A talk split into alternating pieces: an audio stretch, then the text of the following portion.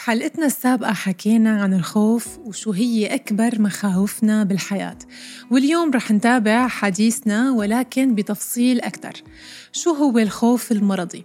شو هي أسبابه؟ هل هو فطري أم مكتسب؟ أيمت بيشعر الإنسان أنه أصبح مريض بالخوف؟ وهل فعلا الخوف ممكن يتحول لمرض مؤذي وخطير؟ هذا حديثنا بحلقة اليوم خلونا نبدأ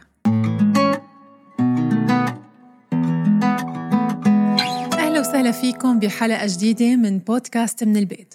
الخوف هو أمر طبيعي وشعور موجود داخل كل شخص منا. لكن في قاعدة معروفة بتقول إذا زاد الشيء عن حده انقلب ضده.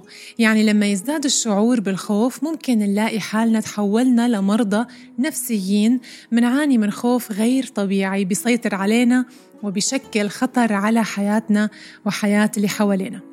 خلونا نحكي واقع وقصص حقيقية.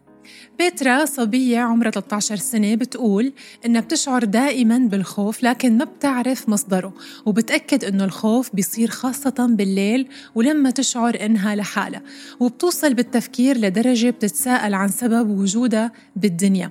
عندها خوف من تكوين صداقات جديدة أو تتعامل مع مجتمع ما بتعرفه من قبل. وطبعا ما عندها فكرة إذا هالخوف مرضي أو لا. القصة الثانية لنورا صبية بعمر ال 22 بتشعر بالخوف ومن أشياء طبيعية عند البعض وما في مبرر للخوف منها. مثلا هي بتخاف بشكل دائم من المستقبل ومن أشياء حولها ممكن تتحكم بمستقبلها. وحتى إذا كانت هي اللي عم تاخد قرارات لمستقبلها بتشعر بالخوف إنه تكون هي القرارات مرفوضة من عيلتها وبيوصل خوفها بهي الحالة لدرجة بتشعر بالاختناق والاكتئاب من الحياة. وبتقول إنه بعض أصدقائها وصفوها بالمريضة لأنها بتتخيل أشياء ما صارت. لهيك قررت إنه ما تناقش حدا بمشاعرها ولا تقول لحدا إنها خايفة. شو هي الأعراض العضوية للخوف المرضي؟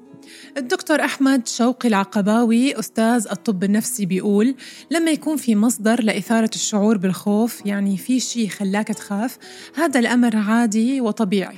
أما لما تصبح استجابة الإنسان للشعور بالخوف مبالغ فيها أو لما يشعر بالخوف بدون مبرر هذا بيصير خوف مرضي وإله أعراض عضوية تانية مثل زيادة سرعة ضربات قلب المريض. بيأكد الدكتور العقباوي أنه الخوف أمر مكتسب من البيئة والأسرة. فالإنسان بيتعلم كيف يخاف ولكن ما بيولد خائف. فالأطفال مثلا ما بتعرف تخاف لكن تتعلم الخوف تدريجيا حسب المواقف يلي بتمر فيها. بتشوفوا الطفل بيركض قدام السيارات بسرعة بدون ما يشعر بأنه هذا خطر على حياته. تدريجيا بيخاف وبياخد احتياطاته ومع الوقت بيبدأ الطفل يتعلم الخوف. كل الناس عندها الاستعداد للخوف ولكن مدى الاستجابة للخوف بتشكله الأسرة والعوامل المحيطة بالشخص. أخطر أنواع الخوف المرضي هو الخوف يلي بيعيق صاحبه عن أداء وظائف حياته ويعد القلق والتوتر من أهم أنواع الخوف لأنه بتصاحبها اضطرابات بدقات القلب وأزمات صحية. أستاذ الطب النفسي بيضيف أنه مريض الخوف بيكون على دراية كاملة بأنه مريض وأنه بحاجة لعلاج. والفاصل بين الشعور بالخوف العادي والخوف المرضي هو الأسباب المنطقية للشعور بالخوف وحجم المثير يعني الشيء اللي بخلينا نخاف. فمثلا لو رحت على مكان في حيوان بتخاف منه كلب أو قطة محبوس بقفص. ما رح تشعر بشي لأنك متأكد أنه ما رح يطلع. هون خوفك بيكون طبيعي. لكن إذا شعرت بالخوف رغم كل شيء هذا اسمه الخوف المرضي لأنه ما له مبرر. والخوف المرضي مثله مثل أي مرض يمكن التغلب عليه بالتدريب والتعرض التدريجي لمسبب الخوف. مثلا إذا في طفل بخاف من السباحة منحاول شوي شوي نقنعه يجرب ينزل ويشوف قديش المي حلوة لحتى يتعود بشكل تدريجي. فالتعرض المستمر لمصدر الخوف بوجود شخص طبعا بتشعر بالأمان معه بيساعد المريض أنه يتخلص من هالخوف. العوامل الوراثية للخوف المرضي. بحديث للدكتور أحمد عبد الله أستاذ الطب النفسي قال فيه أنه الخوف مرض نفسي ببالغ فيه المريض بدون أن تكون هناك أسباب حقيقية له. وأكد على أنه الخوف بيتأثر بالعوامل الوراثية لحد كبير. فالأب والأم يلي عندهم خوف كبير من شيء بتلاقي أولادهم على نفس الطريق.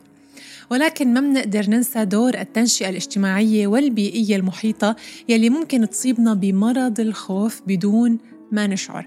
فتربية الأطفال جزء منها قائم على الخوف وتدعيم شعور الخوف لدى الأطفال الصغار. مثلا لما بيقولوا لهم بأنه بخوفوهم بأشخاص معينة أنهم إجوا لحتى ياخذوا الدواء.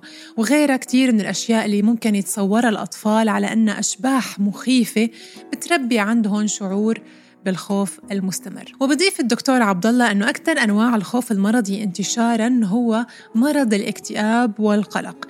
بيشعر الإنسان بإنه فقد متعة الحياة والأشياء من حوله وما عاد مستمتع بحياته وهذا بيؤدي للشعور بالاكتئاب. وبيكشف بإنه من أكثر النماذج يلي مرت عليه وتعاني من الخوف المرضي كانوا شباب عندهم مخاوف اجتماعية من المشاركة بالمجتمع الحديث مع الجنس الآخر وثقة ثقتهم بأنفسهم قليلة. وهون بيأكد علماء الاجتماع أنه مساعدة الأطفال على التخلص من الخوف لازم تتم من خلال قيام الأبوين بتربية روح الاستقلالية عند الطفل وما يقارنوه بغيره وعدم السخرية منه أو الاستهزاء به. أي موضوع ممكن يوصل بالإنسان لصحته النفسية لا يعتبر مزحة وما بيتم التعامل معه بشكل بسيط. الاهتمام بالنفس ضرورة وواجب عليك. بودكاست من البيت كنت معكم نيبال كرم. للقاء قريب وحلقة جديدة بشوفكن على خير يا رب. bye bye.